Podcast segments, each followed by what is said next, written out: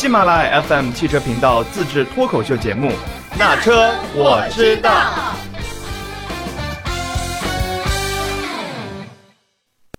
比亚迪汉 EV 跟那个北汽极狐阿尔法 S 碰撞的事情，其实车圈里面已经闹得还挺沸沸扬扬的，然后各个的观点也很多，输出的观点也很多。然后我们今天主要聊的就是聊几个争议点。呃，抱歉啊，我也没有开过比亚迪撞过车，但是呢，我看他那个撞车的视频，我看了好多遍。我个人是觉得他可能在这个对撞，如果他的对撞没有作弊的情况下，他确实撞不过几乎。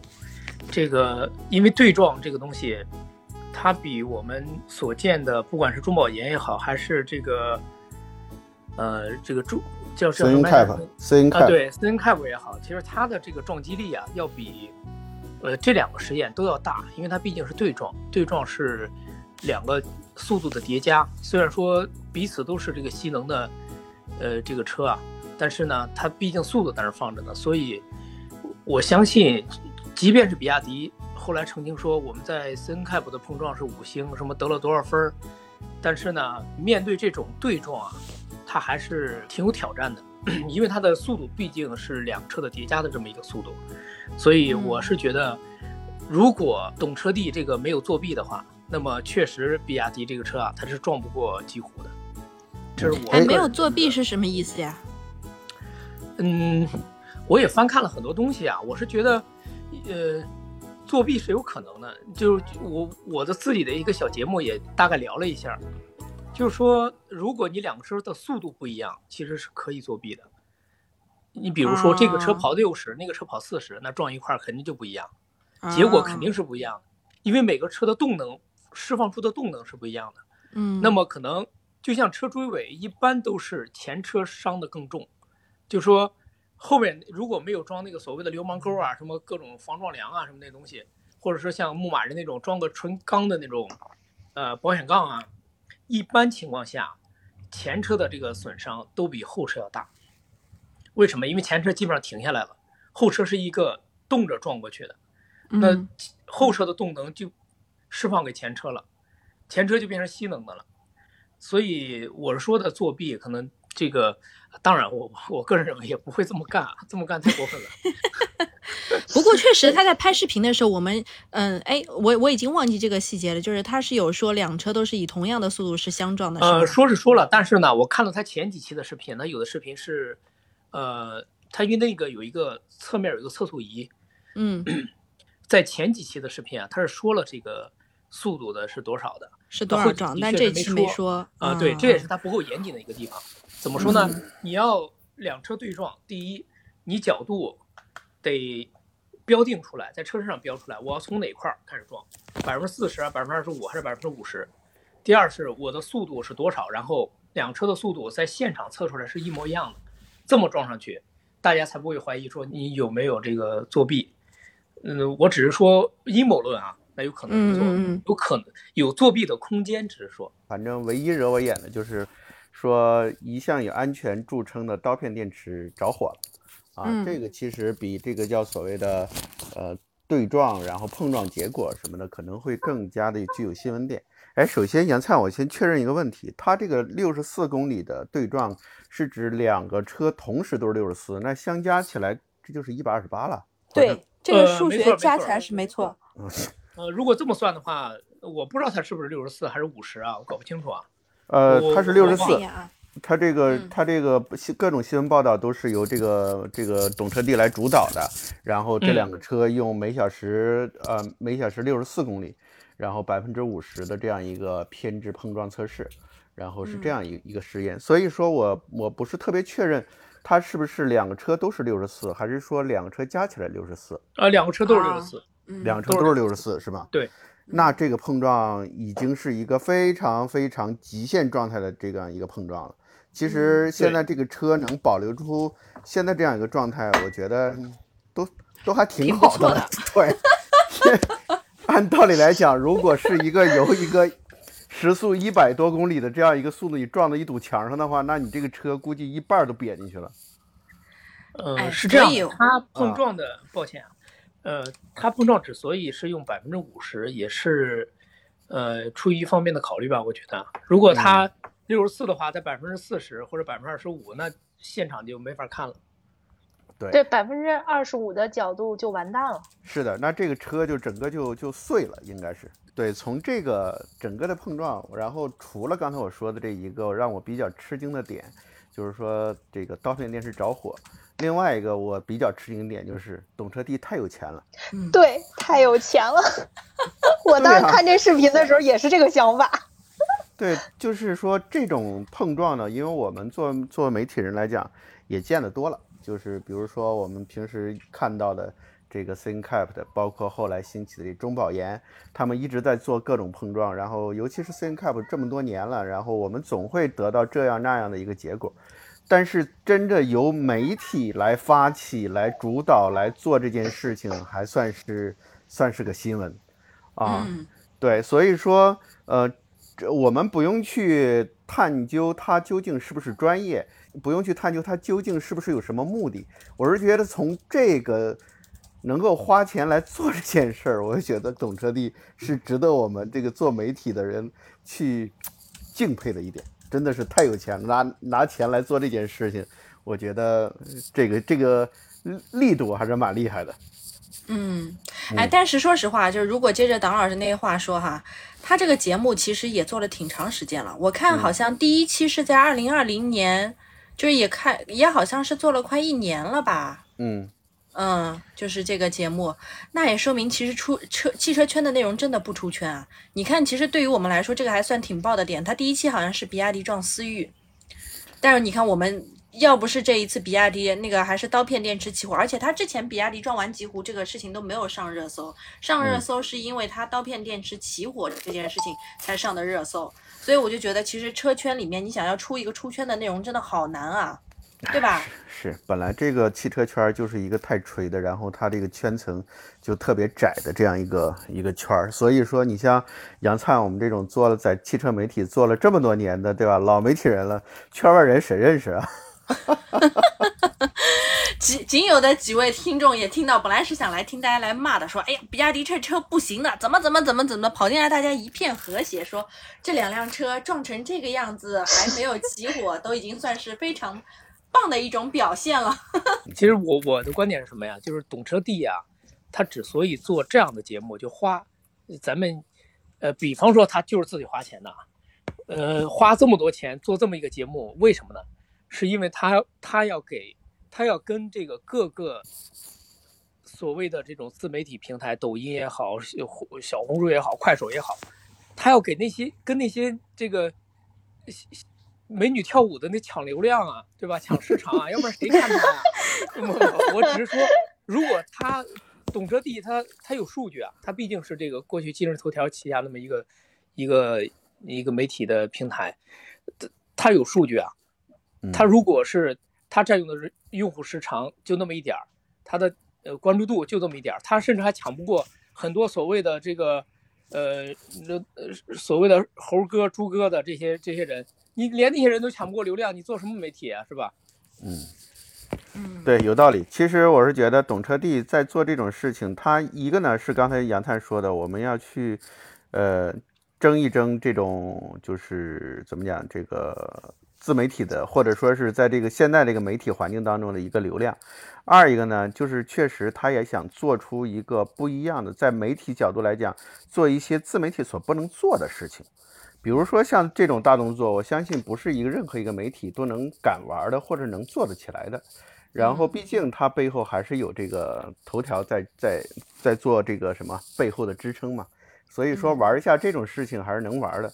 只是我是希望，就是说，既然咱们既然做了，然后 董特地能够把它做得更加的怎么讲专业一些，或者是权威一些，也许会更好一点。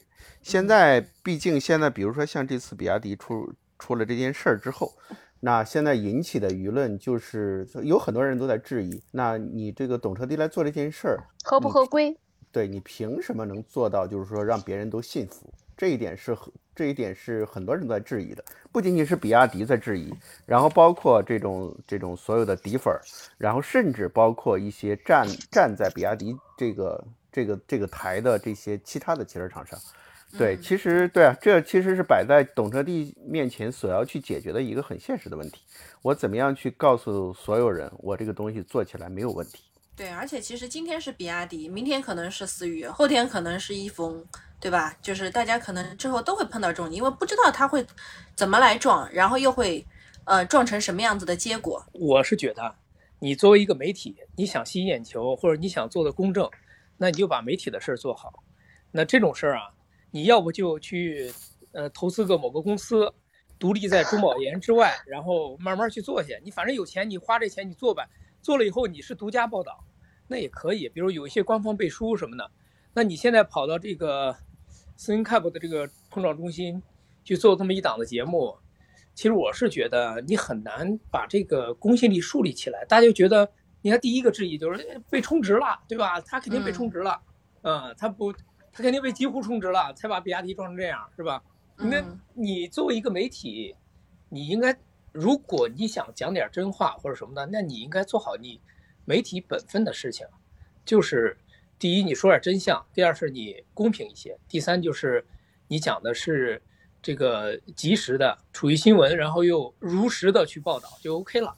嗯，对。但是火山哥是这样的，就是我们来评定这家媒体吧，我们来评定一下那个懂车帝这家媒体，其实他现在嗯。摆在大众面前的，就包括抖音啊，包括快手啊，都是用视频来那什么。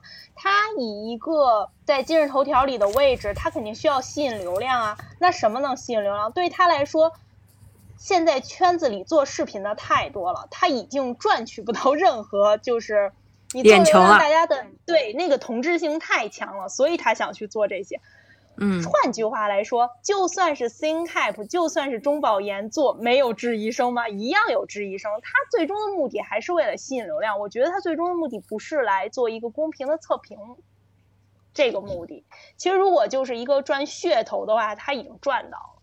就是我们从他本身来讲，他赚噱头他已经赚到了。如果我们去拿一个媒体去评定他的话，那。确实质疑声会很大，而且厂家为什么就是有很多人会呃很多企业会给比亚迪站台，其实就是怕嘛，就是如果这种事情成为了惯例，大家去认可了，那他再撞一次，下次会轮到谁家就不好说了。嗯，而且我觉得其实如果说懂车帝有钱，他也不是特别有钱，你看他的钱，两辆车加起来，然后撞一次。其实它的嗯还是比较怎么说呢？嗯，偶然性比较大一些吧，因为也不像 C N Cup 或是像其他的，它是分各种角度、各种各种各种各种的测试方式来。做那个碰撞的，所以之前其实这件事情出来之后，我是找到那个 JD Power 那边的，我说你们要不要根据这个呃热点来聊一聊呀？JD Power 说不行不行，我们我们不能给任何一家来做站台。我说不用你来站台，就比如说就聊一聊这种测试是不是专业，是不是合规。他说我们也不会跟某一个平台做对立面。我说你们真的是太保守了。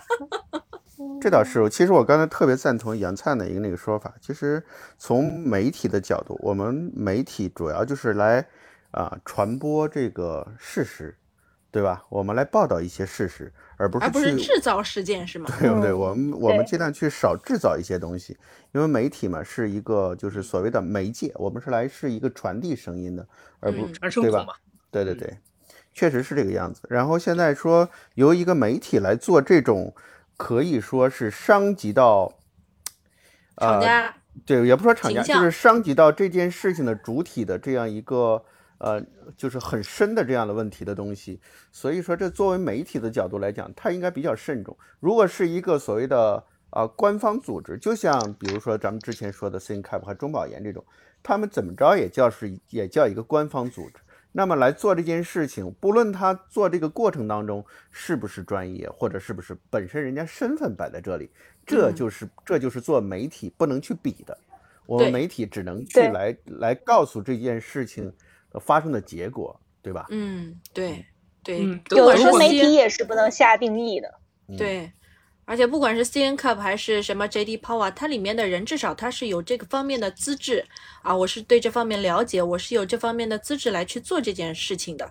而媒体它其实是没有这方面的资质去来做这件事情的。从专业性角度来说，呃，对吧？这我我是觉得不是资质的问题啊。你比如说德国的 ADAC，它可能也不完不完全是一个官方的一个，就不是德国政府的一个东西啊，所谓的官方啊，呃，或者也不是欧盟的一个东西。但是呢，它也不是一个媒体，它只是一个测试机构，它只是发布一个测试结果，它并不是说我既是一个媒体平台，我是一个媒体，我还要做一个呃测试机构做的事情。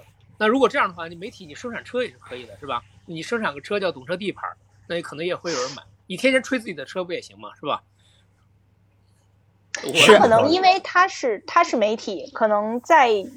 媒体嘛，如果你要想拿到一些钱的话，厂家肯定是一个，就是我们说要有收益，肯定厂家是一个主要的赞助的，所以它可能有这个性质在，它本身也很难让大家去信服它的公众力。而且我记得开头视频开头特别有意思，他是把特斯拉拿出来做的对比，后来他就是说特斯拉和汉在不管是在重量啊，还是同一级别，对，不是同一级别，他又把极狐引出来了。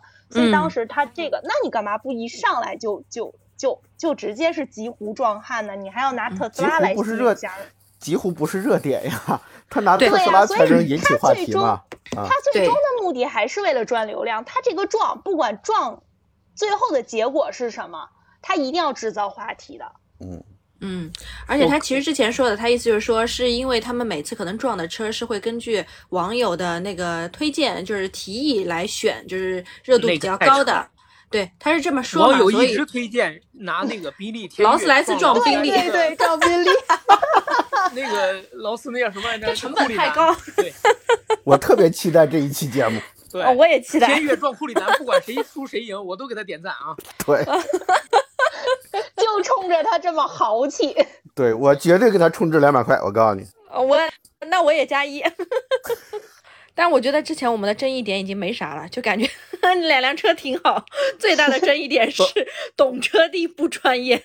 我我还有一个点就是懂车帝在这个整个的过程中啊，他没有交代清楚这辆车到底是哪儿着的火，呃，到底是线路着的火，是电路板着的，电瓶着的。还是刀片电池直接着的，其实这个这个细节啊，这被被他后来又这种澄清那种澄清给略过了。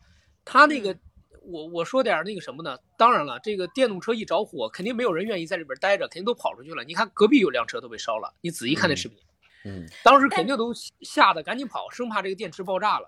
但是他这个着火是撞完之后四十八小时的，因为其实他就给他停在那儿了。对他其实是停在车库里面。正常人如果车子撞成这个样子，也不可能留在家里面，他肯定是送到 4S 店或者送到哪里去的。因为其实之前，包括我之前参加丰田的活动的时候，也讲到这个电池安全的问题。当时说的是，只要这个电池在你碰撞之后有一个让驾乘者逃出去的这个时间段里面不着火，它其实就算合格的。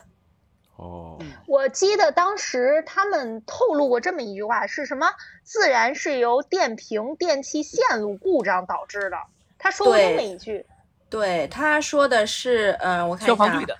对，消防队的认证。嗯。对，我看一下他这个是怎么说哈？他说的是，懂车帝是表示起火原因经消防认定为电瓶电器线路故障导致。但是他的意思就是说，你这个车已经都撞的，就是撞完之后就已经断电情况下了，怎么可能之后还就是呃不叫怎么可能，就是之后四十八小时之后，它的电瓶电器这个线路怎么还会导致这个这个这个呃呃那个电池的爆炸呃燃烧？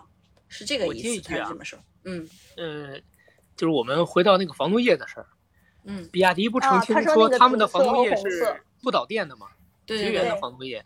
然后他说这个。懂车帝是还是谁？反正不管是谁，把他那防冻液给换了，换了，所以导致他撞了以后，那个防冻液不知道跑到什么电路上，就把这个电路弄短路了，短路就着了。广东有个某媒体啊，叫什么松啊，我就不说了。哎呀，为什么你说话都说一半了？你就某某某，你就说吧，这人家没事儿，真的。没有对，就是有一个原来汽车杂志的一个这个呃编辑吧。这应该叫袁启聪，如果我没记错的话。嗯嗯嗯，他发微博我也看到了，就是他说我们这个他自己现在有个自媒体的小公司，他说我们公司现在有一辆汉 EV，他说我也看了一下，我们那个防冻液也是红色的。啊，当然没，当然他他他说这话也不够严谨，是不是红色的？你拿个拿个电笔去测一测，对吧？它到底导不导电啊，对吧？嗯啊，对，对吧？你你既然发现它是红色的了，你抽出一点来，你就拍个视频，然后我测一测它到底导不导电。那如果那红色的也不导电呢？那这不事儿事儿就复杂了嘛，是吧？这个自媒体不会蹭热点，只能这么说。对呀，你只说我那是红色的，然后他把比亚迪骂了一顿，是你这澄清都是扯淡的。你看你出厂的车，一批红的，一批紫的，一批这色儿那色儿的，你还在这儿澄清说你就是紫的。不过这个关于防冻液导不导电这件事，我是一个纯粹的门外汉，我头一次知道这个防冻液还有不导电的。我我我以为它就它就是一种液体，液体应该都我也不懂，一定会导电。对呀，所以说我刚才特地从淘宝上去查了查，叫做绝缘冷却液，发现没有一个。对，还有一点啊，你想想，最近好多城市在发大水，这个发了水，你再开的快点儿，一不小心，对吧？一不小心撞哪儿去了，那雨水不导电吗？对不对？你不能说那撒那么点防冻液，相比那个积水算什么呀？那有的人撞了以后，那雨水上来了，他就坐车里着了。那 那能怪防冻液吗？是吗？对这个，反正起起火这件事情呢，其实大家更关心的就是说，呃，一个是针刺的那个电池。对，就是说它主要是主要是说这个刀片电池一直曾经在这个刚刚发布，就是以安全著称，包括它进行这个穿刺的这个测试，然后甚至后来又采用了这种就是可以承承载多少多少重量，拿这种大卡车去压。所以说，它一直在宣传这个刀片电池是一个极度安全的这样一个电动车的电池。那现在其实这个着火事件对它对比亚迪确实是应应该是一件比较伤的事情。然后他们也是在极力的在在去为自己这件事情的这个去做辩解，或者说去找原因。那现在我们其实就是要去，就是说要去求证一个问题：那那个刀片电池究竟能不能起火？究竟会不会起火？那你当年当初做了那样一个就是针刺的测试，包括后边用大卡车来压，那这个是不是也只是一个表面？其实它还是没有办法来，来来来彻底的解决掉这个电池起火的这样的问题，或者说这样的危险。其实这才是消费者最为关心的，对吧？因为消费者因为买电动车，其实有很大一部分人都是觉得现在的这个电动车的电池技术不过关。就是对于这种，因为过去有很多的车都是不断在报道电动车起火，电动车起火，其实这样的事情挺扎人眼球的，对吧？嗯。所以说，我就是说，比亚迪现在应该是要做的一件事，就是来用各种东西来证明我们刀片电池还是比较安全。这件事情怎么讲，是一个是一个非常非常小概率的事件，对吧？这其实，这其实应该是要摆在比亚迪面前最需要去解决的事情。嗯嗯，我刚刚那个今天，因为我不是把这个节目发在朋友圈里面嘛，就是做预告，然后底下一个非汽车圈的一个人，就是我一个朋友，他在那说：“哎呀，我这两天比亚迪的股票跌的太厉害了，受到了严重的影响。”我觉得我我不是站在比亚迪的角度上说这件事儿啊，我觉得就是针刺电就实验，哪怕他拿卡车去压，一定是在一个理想状态下。刚才两位老师也说了。它那个碰撞可能时速已经达到一百多的时速，一百二十八。嗯，对我们说了，碰撞本身第一，你的情况就要比你做实验的时候要复杂多了。那你你短暂的路路测和你真正去碰撞，可能毕竟还是不一样。就像你把油箱真的撞漏油了，你说它不存在起火风险吗？它一定存在起火风险。所以就是。单纯用针刺去说，可能在任何复杂的情况下都能保证它的安全，本身就不是很可信的一件事儿。就是我们说，可能是在理想状态下，或者在某些规定的场合，相对它是安全的。就是包括燃油车也是一样的。你觉得漏油箱很安全吗？就油箱起码是密闭的吧，但你给它装漏油了，它一样起火爆炸。这是一样的道理。讲到那个针刺嘛，我今天还在那个微博上还看到哪儿，就两张图片说比亚迪理想中的针刺，好像就是特别一一只小绣花针在那儿。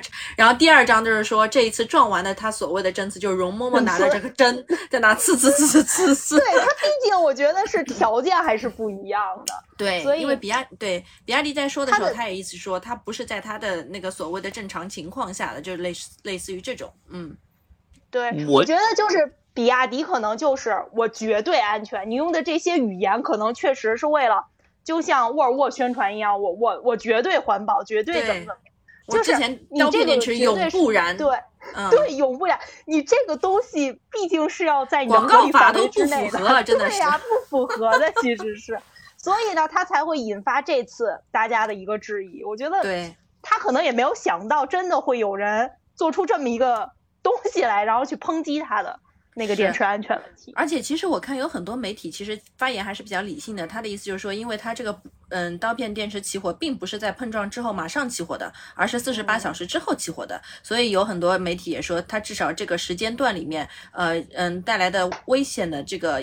就是那那安全隐患相对来说肯定是比你撞完之后马上就起火是要那个那个那个要安全很多的，所以这也是比亚迪能做得到好的地方。嗯，没错，它顶多是害了四 S 店，害修理厂。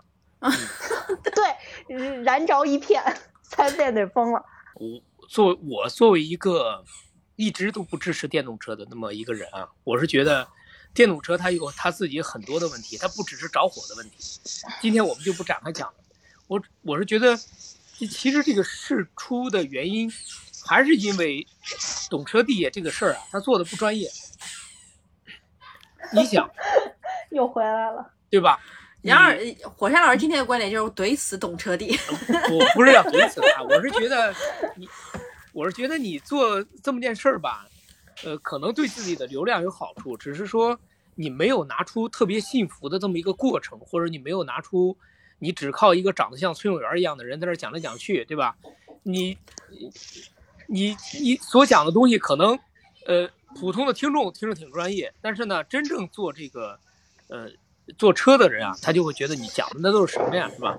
或者说你整个过程，你从撞了以后，为什么到四十，为什么要静置四十八小时？你不是撞完以后就要拆吗？是吧？他静置四十八小时可能是为了安全，但是静置四十八小时的过程中。你你本来他在撞了以后就觉得可能会着，你看他当时现场录的视频就就有工作人员说这个不会着吧，不会炸吧？那么你把那车静置了以后，你是不是拿一圈摄像头你对着它？如果他真是着了，他从哪个起火点开始着的？这样子是不是看得更清楚啊？就少了很多的争议。我是他为什么不去说极狐会不会着？这个这个这个后期的这个对比也是，嗯，诶。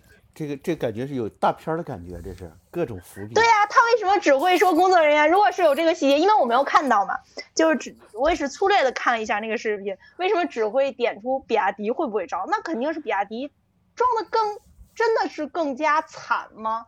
就是，哎，我看到之前有一个，还有一个网友评论，他说他的那个碰撞角度的问题，其实极狐的角度是稍微开偏了一些，他是用左脚的位置顶的，所以并非完全的正面碰撞，而比亚迪汉是正面接招的，所以被撞的这个稀碎也是很正常。我们又阴谋论了，对吗？啊，对，我们又阴谋论了。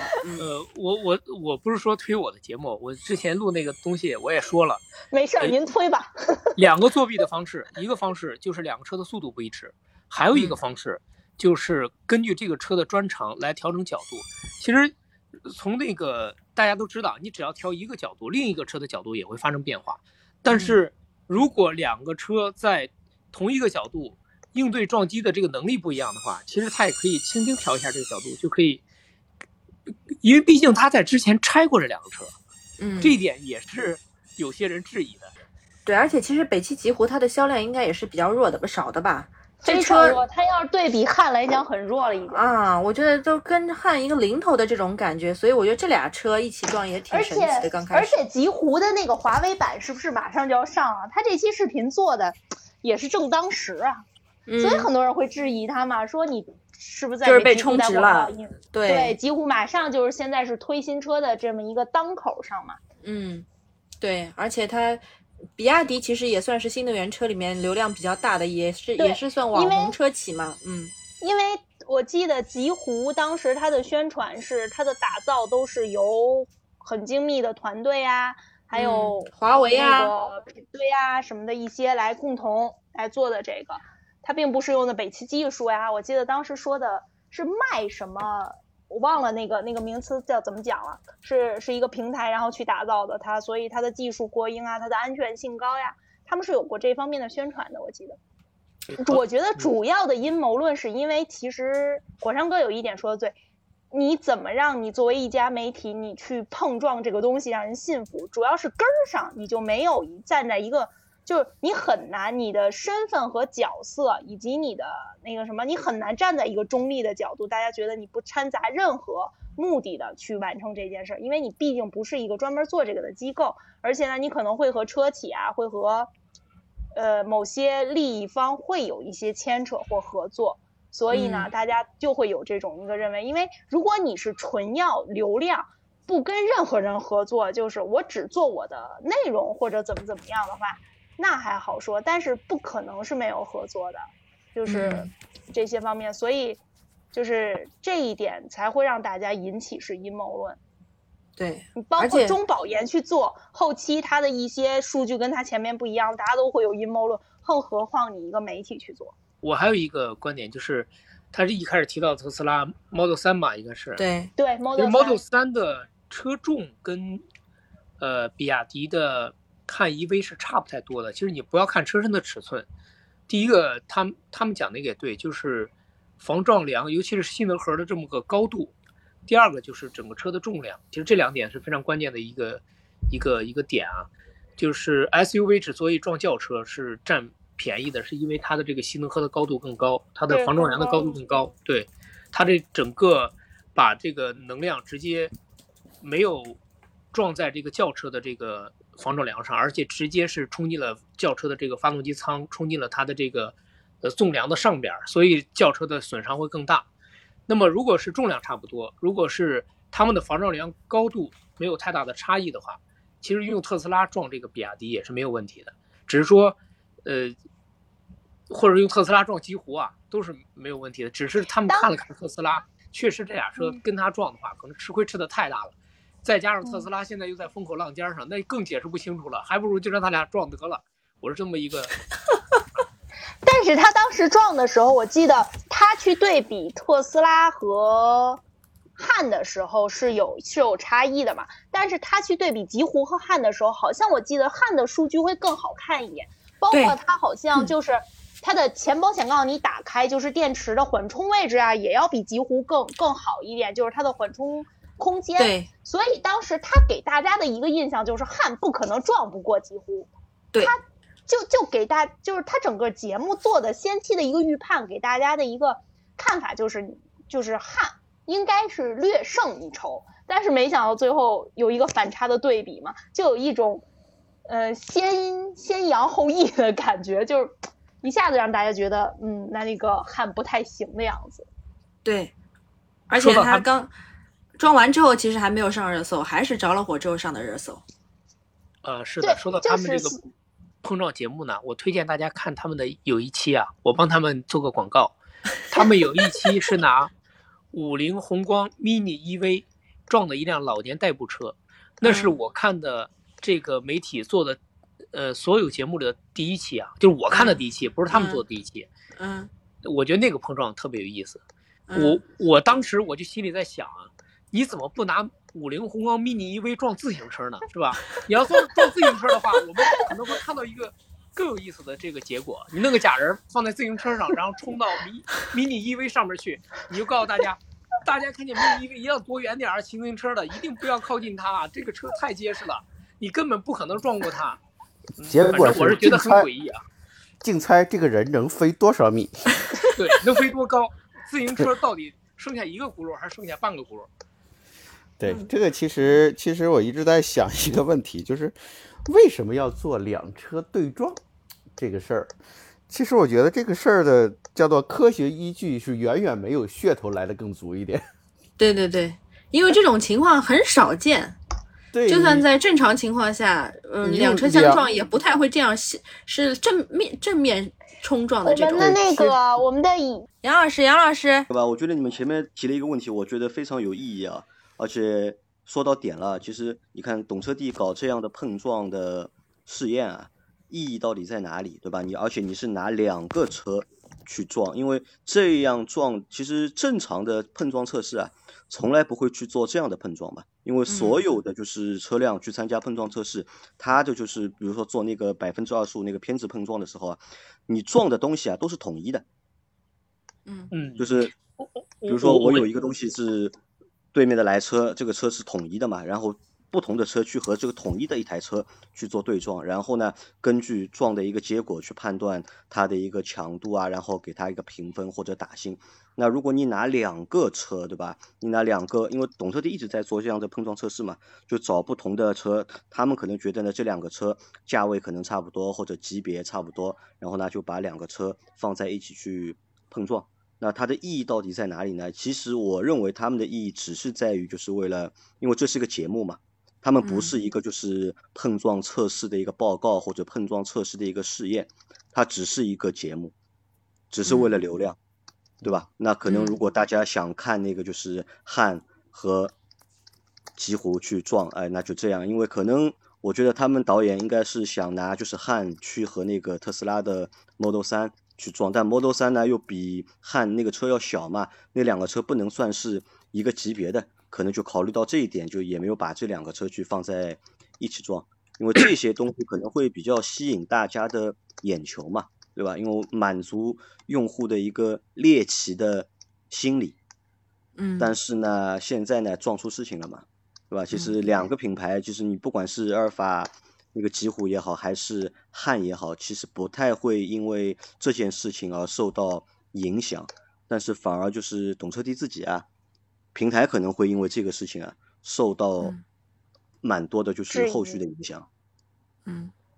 呃，是这样子的，就是对撞这个事情啊，其实呃之前包括德国的 ADAC，包括就是第三方可能做的最早的就是 ADAC，呃，剩下的可能就是汽车企业自己曾经也自己做过对撞，就是用自己不同级别的车撞。但是 ADAC 最初的初衷是在做什么样的对撞呢？一个就是新车型和老车型之间的对撞，就是同样是卡罗拉，第十代和第七代撞会怎么样？第八代和第十代撞怎么样？嗯还有一点就是不同级别的车来碰撞，比如说拿一辆 F 幺五零的皮卡撞一辆本田思域，那他们的结果会是什么样？可能会让人觉得非常吃惊。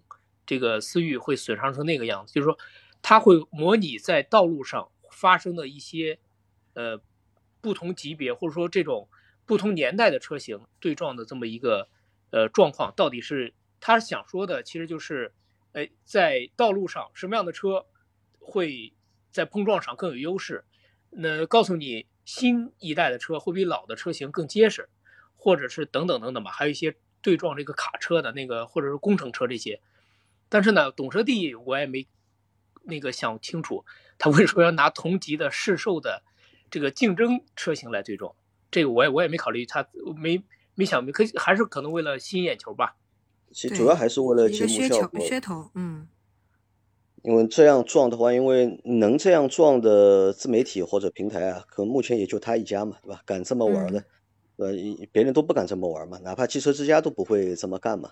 那他们可嗯能是为了博眼球，那就这么干了嘛，对吧？这当中也不太可能涉及到就是品牌利益什么的，因为这种节目也不会有人去赞助这种节目的，就品牌不傻嘛。就谁去赞助这种节目，谁其实都是拿石头砸自己脚。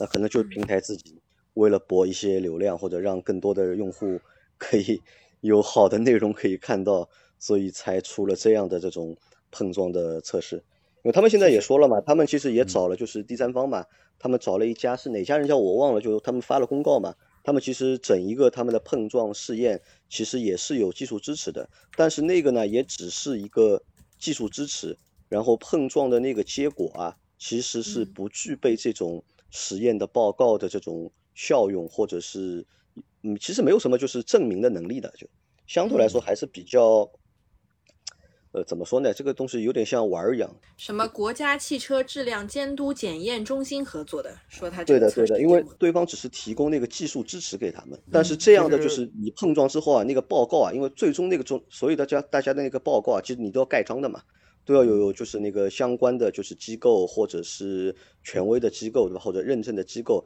给你盖个章，那个章盖上去之后呢，哎，就认了那这个报告是就是合法的，或者这个告报告是就是合规的。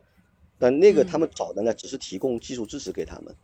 嗯，其实我要是觉得，我觉得如果从媒体的角度，我要是他们这个节目的编导，我就不是做碰撞，因为碰撞这个东西别人都做过，我就做，比如说我就把两台车都吊起来，然后拿火烤，看谁先炸。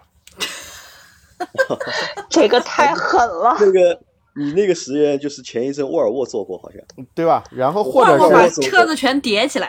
或者是我把俩车掉到掉到天上，然后往地下砸，然后对，或者是或者是我把这俩车都放的，就是一起放到水里，看谁看谁先漏水，看谁先。我我我我也做了，就是在对，上我觉得这好玩。他们把那个这比冰那个 SUV 啊电的开到了那个河里面嘛，也不是河，就搭了个就是池子嘛，让陈震开着这台车把这台车开进河里面，然后水都淹没了那个驾驶舱，然后静置了大概五分钟吧，然后再把这个车再开出来。就是为了证明那个车的那个防水性嘛，就电车遇到水水了之后啊，就是其实还是能够正常运作的。对，这其实我觉得要从这个噱头上来讲，会可能会更强一点，因为有可能，比如说像这个这个水这个东西，平时可能比如说开车可能会遇到这样的危险，那碰撞的那个，我觉得这东西就是都都都都是比较常见了，而且你碰撞。对两个车，你看两个车就是，但是，但是碰撞有一点，从做节目的一点不好，就是它是个瞬间发生的事儿，它梆一下就完事儿了。但是你要是说那个火烤啊、水浸啊什么，还有的看是吗？对，它是一个过程，你知道吧？这个很好玩。从做节目的讲，我肯定更喜欢的后一种，我不喜欢。董老师的意思就是说，你搬个板凳，你一包瓜子嗑完了，你说不定那个火烤它还没有显示出哪辆车着火，但是那个嘣一下，就是你包装还没打开，哦，告诉你节目就结束了。解读一下党老师的这个这个说法，就是你不能把一个这么严谨的事儿娱乐化。这这这是最你要搞娱乐化，你彻底娱乐他，你对吧？你给他扔扔沙漠里，从山上扔下去，你给他从高速公路上呃二百的车速撞护栏上，让我们看看什么样，或者说一百二十车速也行，撞在护栏上，撞那隔离墩上，我们看看到底什么样也可以。那么你那没准真能制造话题。对。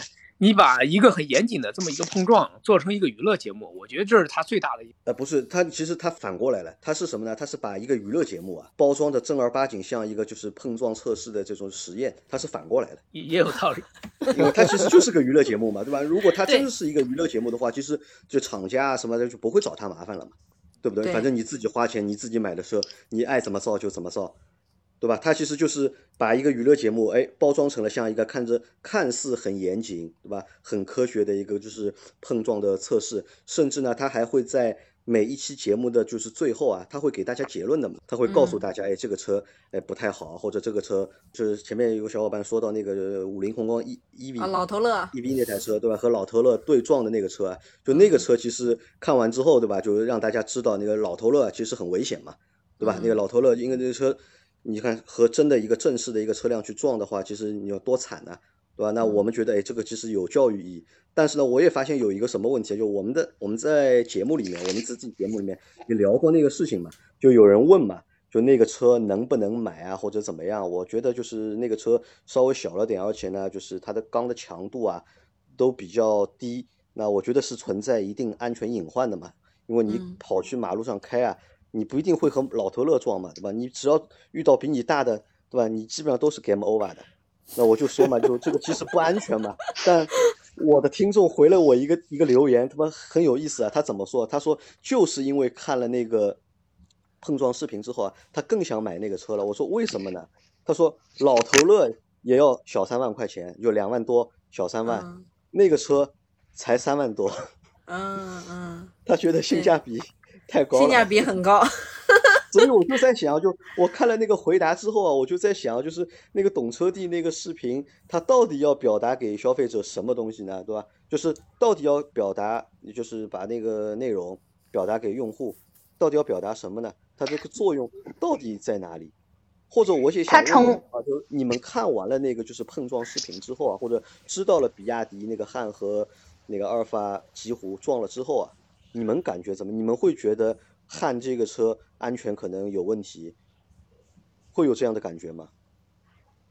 呃，没有，我只是觉得他买的车太少了。你比如说 他那个 mini EV 啊，买个十辆。他跟老头乐撞一下，跟奥拓撞一下，然后再跟那个捷达撞一下，然后再跟这个某个 SUV 再撞一下，看看到底结果都是什么样的。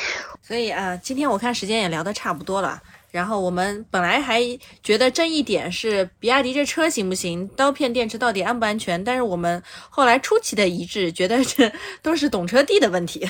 呃，只是这个东西就是歪掉了嘛，我觉得对吧？可能就是歪掉了，就懂车帝自己要把这个事情搞歪了。嗯，因为我们都是汽车媒体人，聊汽车不一定很专业，但是聊媒体还是很专业的。对，还有一点，它不是。第三方的非盈利机构，这是最重要的一点。对，嗯它的身份有它是一个盈利的媒体机构，所谓的或者媒体平台、互联网媒体平台。它如果是一个第三方的，就是包括中保研成立的那个碰撞中心，它也是非盈利机构，并且是这么多家保险公司成立的非盈利机构。他们的一个作为又收着汽车厂家的钱，又去做这么节目，那你就算你做的再公平，都会有人质疑你，对不对？但反正我想要就是两年以内啊，或者三年以内啊，比亚迪是肯定不会投放广告在那个懂车帝上面了。杨老师，杨杨老师，咱不能这么说啊，这可真不一定。啊，这个我告诉你，肯定的，我告诉你，这个是肯定。这个梁子我告诉你结下来已经。但北汽极狐这边说我我来补上。但北汽极狐没钱，那个车卖不动。所以就是又回到了懂车帝做这场碰撞，最终的目的是为了什么？鸡飞蛋打，我告诉你，真的鸡飞蛋打。然后首先得罪了品牌，得罪了厂家，对吧？这是第一。第二呢，就是现在也有大量的用户啊，就是观众嘛，其实也质疑这个平台本身这个行为到底是算什么样的一个行为，就大家都打一个问号了嘛，对吧？就等于两头你其实都不落好嘛。你要么其实因为媒体很简单嘛，你要么就是搞定用户，对吧？你用户喜欢你，你有庞大用户基数，那你可以去问厂家要钱；要么你就是跪舔厂家，对吧？你做的任何的内容都是为厂家做的，那厂家也愿意付这个钱。但这个事情搞了之后，对吧？两边其实都不讨好吧，其实还蛮傻的，还。嗯。不过之前杨老师提了一个问题，就是说之后是不是真的，呃，这个碰撞，就是对于汽车媒体来说可能没什么，但是真的观看的人，哎，他是不是觉得这个撞完之后，是不是就开始对比亚迪汉觉得我这个他这个车安全性是有问题的？我反而是网上搜了一些，就是看一些评论吧，也不知道这个到底是水军还还是不是水军，但是是有一些人会质疑哦，汉之前还是把自己夸的还是也不叫夸的还挺好的，但是。嗯，就像沃尔沃一样，一直是说安全、安全、安全，但是一下子现在撞成这个样子，好像是会有一些质疑。嗯，但这个就看那个了，就看后面水军的发挥了嘛。因为比亚迪水军一直蛮厉害的，因为这种事情就最终就是比谁的舆情多嘛，对吧？如果比亚迪那边的舆情好的舆情比较多的话，那其实就能把这个事情盖过去。嗯，老师们还有什么其他的想法或者见解吗？没有的话，我们今天这一场就愉快的结束啦。